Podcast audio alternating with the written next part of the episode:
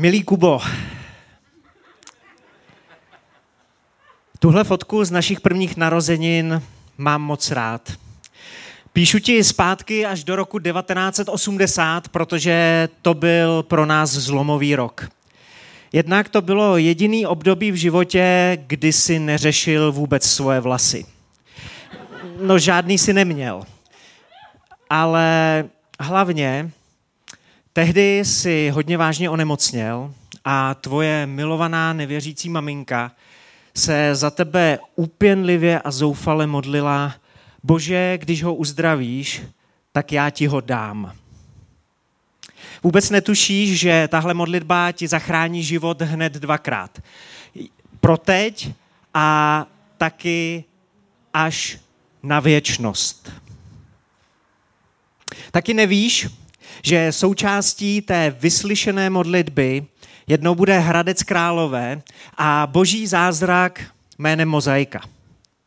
Chtěl bych ti toho tolik říct, eh, do čeho znova jít a na co si určitě dát pozor. Třeba moc se nepředváděj, ale to by si stejně nevzal vážně, takže jednou, na rozdíl od Saši Štěpánovského, který si svoje poznámky skromně napsal na papír velikosti A4, ty dopis svému mladšímu já napíšeš na svoji vlastní fotografii, pro jistotu ji vytiskneš eh, do velikosti plagátu, aby si výhled na tebe mohli užívat v lodivadle až z poslední řady. Mám toho tolik na srdci, protože se máš opravdu na co těšit. Třeba na Gimplu se do tebe zamiluje nádherná holka.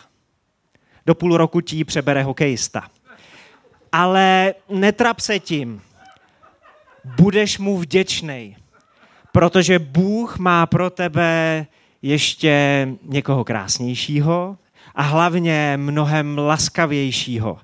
Neboj, tahle už si tě vezme. No ale nebudu se moc rozepisovat.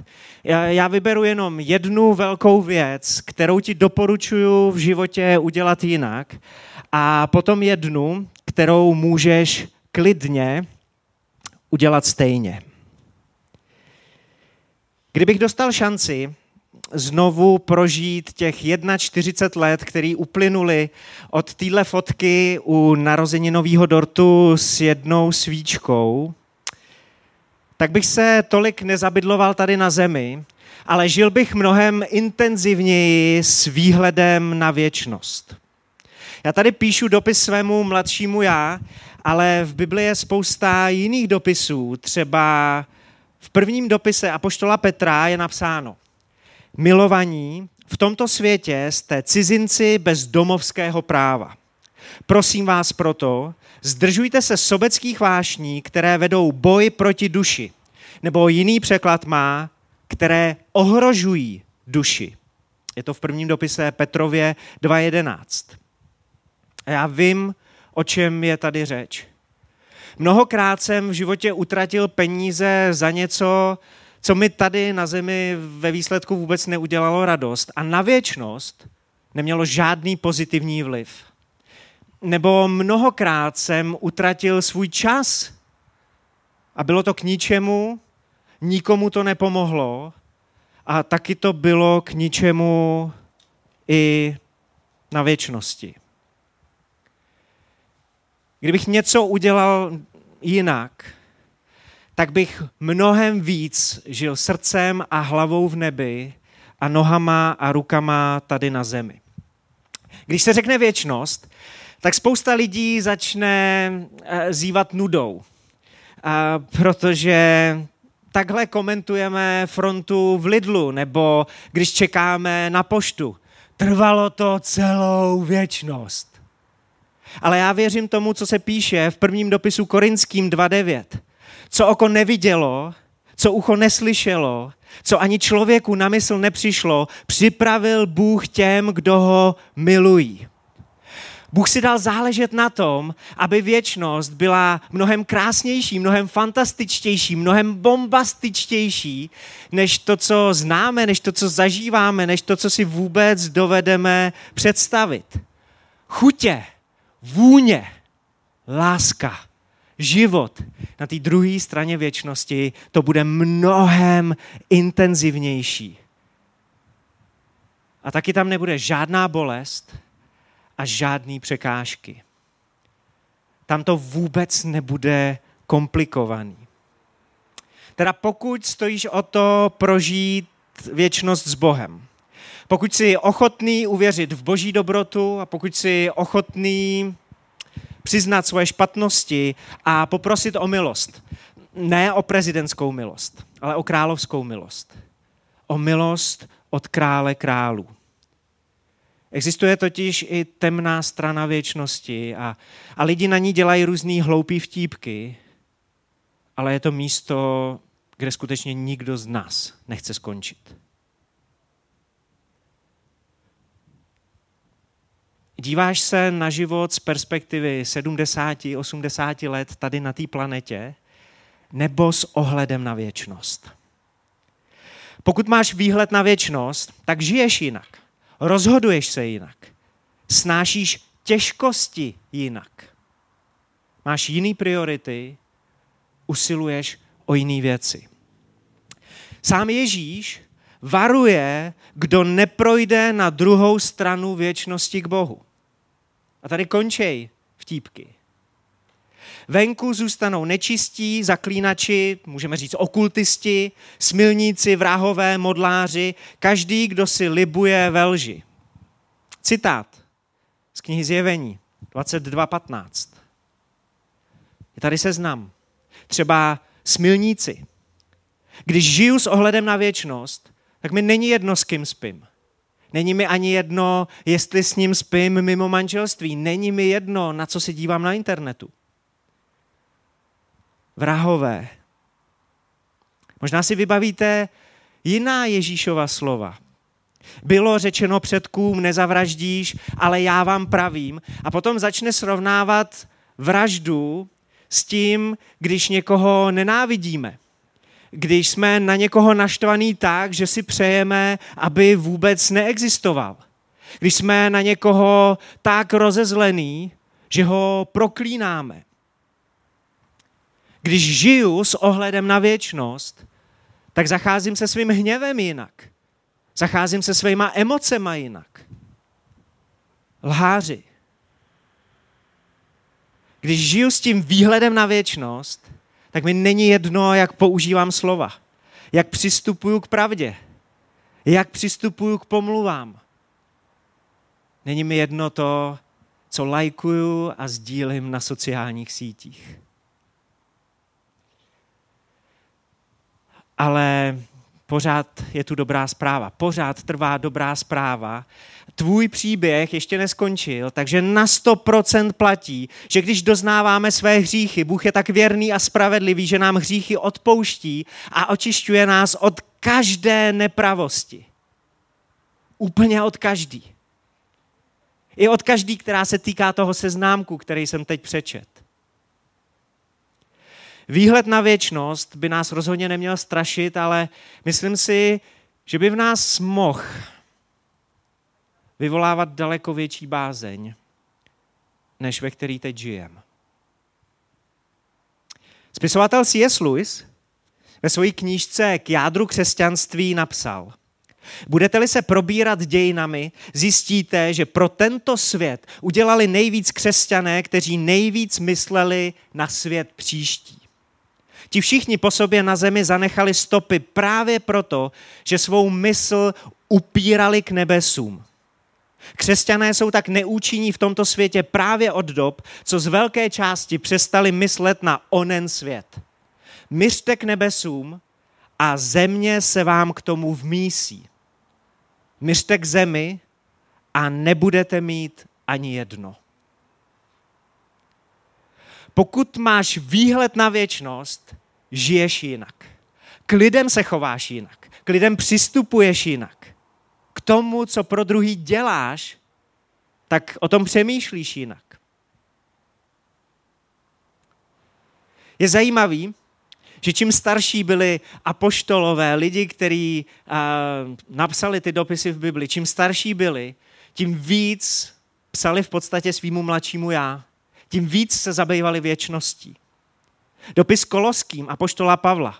Třetí kapitola, 23. až 24. verš. Cokoliv děláte, dělejte upřímně, jako by to nebylo lidem, ale pánu.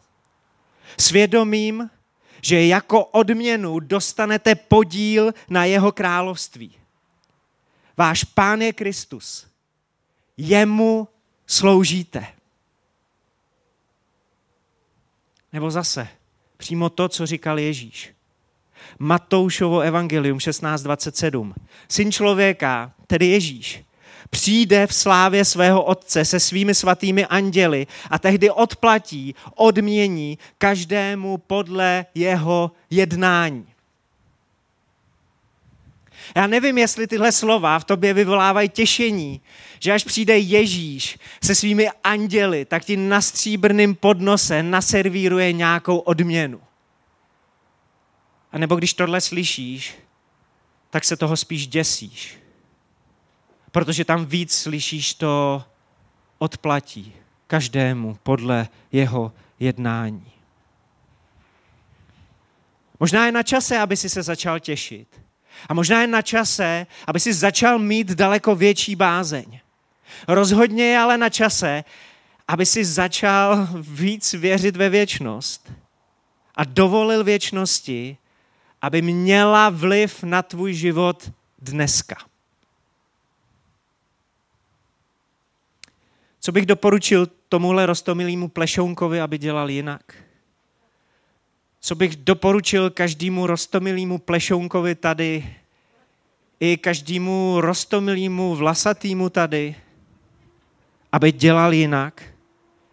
Mnohem víc žijte s hlavou a srdcem v nebi a rukama a nohama tady na zemi. A co bych dělal stejně? Troufnul bych si věřit, že srdce, kterého se dotknul Ježíš, je dobré. A chci tomuhle věřit o mém vlastním srdci a taky o srdci lidí kolem mě. A to navzdory tomu, že často v čase od téhle fotky do dneška uslyším, že jsem naivní. A nejednou zažiju to, že mě někdo sklame a že lidi, který jsem považoval za blízký přátelé, a mě hodně zraně a úplně zmizej z mýho života. Ale stejně bych si znovu troufnul věřit, že srdce, kterého se dotknul Ježíš, je dobrý. Protože čeho se dotkne dobrý Bůh, tak to se nekazí.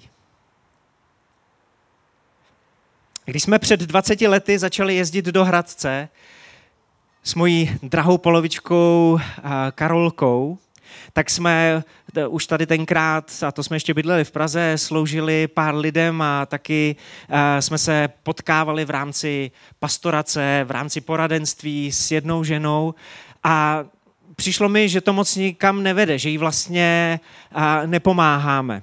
My jsme sem občas jezdili starou Škodovkou 120, ale občas jsme ji taky nenastartovali, takže jsme museli v Praze skočit do autobusu.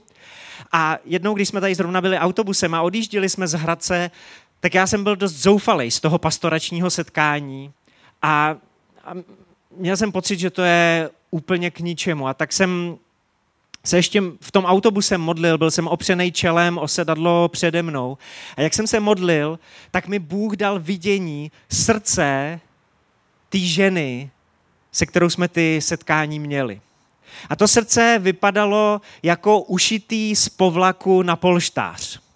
A viděl jsem boží ruce, jak ten povlak na polštář eh, takhle vyklepávají. A nejdřív z toho polštáře padal rezavý šrot šroubky, matičky, eh, takový různý péra jako z madrace, eh, samý rezavý hrozný věci. Ale najednou tu a tam, mezi tou rzí, mezi tím šrotem, se objevovaly květy. Nádherný modrý květy. A pak těch květů bylo víc a toho šrotu míň. A pak už to byly jenom samý květy. A Bůh mi tenkrát řekl, takhle já se dívám na její srdce. Já tam vidím ty květy. A po tobě chci, aby si se díval stejně. Aby si se neutápěl v nějaký beznaději. Dívej se na to její srdce, jak se dívám já. Příliš mnoho křesťanů žije v minulosti, pod starou smlouvou. Na základě starozákonního Jeremiáše 17.9 věří tomu, že jejich srdce je nejúskočnější ze všeho a nevyléčitelné. A tohle v Bibli je.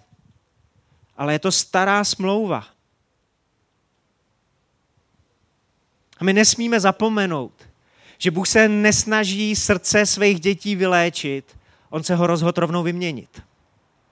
Další ze starozákonních proroků říká, je to v Ezechielovi 36, 26. až 27. verš, dám vám nové srdce a do nitra vám vložím nového ducha. Odstraním z vašeho těla srdce kamenné a dám vám srdce z masa. Vložím vám do nitra svého ducha. A tak když někomu sloužím, když se za někoho modlím, tak často říkám, jestli věříš tomu, že jsi grázl, tak se budeš jako grázl chovat. Ale jestli věříš tomu, že máš nový srdce, tak můžeš jednat na základě toho nového srdce. Jestli věříš tomu, že Boží duch je v tobě, tak se můžeš rozhodovat, jednat na základě tohodle srdce. Bůh nám slíbil nový srdce a dal nám nový srdce. Když přemýšlíte nad tím, jestli je to pravda, tak se vykašlete na svoje pocity, vykašlete se na svoje prožitky. Začněte tím, že přijmete pravdu, kterou vám říká živý Bůh. A pokud vám to pořád nedává smysl, tak proveďte takovou úplně jednoduchou zkoušku do novozákonních veršů o srdci božích dětí dosaďte slovo hříšné. A schválně, jestli vám to bude dávat větší logiku, jestli vám to bude líp fungovat, jestli vám to bude dávat větší smysl. Jenom tři příklady. Marek 12.30. Miluj hospodina, Boha svého, z celého svého hříšného srdce. Jak by to asi mohlo fungovat? Efeským 5.19. Plní ducha, zpívejte společně žalmy, chvalospěvy a duchovní písně. Zpívejte pánu, chvalte ho z celého hříšného srdce. A ještě druhá Timoteovi 2.22. Usiluj o spravedlnost, víru, lásku a pokoj s těmi, kdo vzývají pána z čistého hříšného srdce. Je to nelogický. Je to nesmyslný. Stejně tak je nelogický, nesmyslný a hloupý lpět na tom, že srdce, kterého se dotknul Ježíš, zůstává zlý. To, co Bůh vidí, když se na tebe dívá, je tvoje skutečný já. Tvoje pravý já. Jestli patříš Bohu, tak hřích už potom není to nejhlubší, co o tobě platí. Máš nový srdce. Chápeš to? Máš nový srdce a to srdce je dobrý. Tahle neděle je o tvým postoji k věčnosti. Dovol věčnosti, aby měla vliv na tvůj život dneska. A tahle neděle je taky o tvým postoji k tvýmu vlastnímu srdci. Pokud se tvýho srdce dotknul Ježíš, tak máš nový srdce. A tohle srdce je dobrý.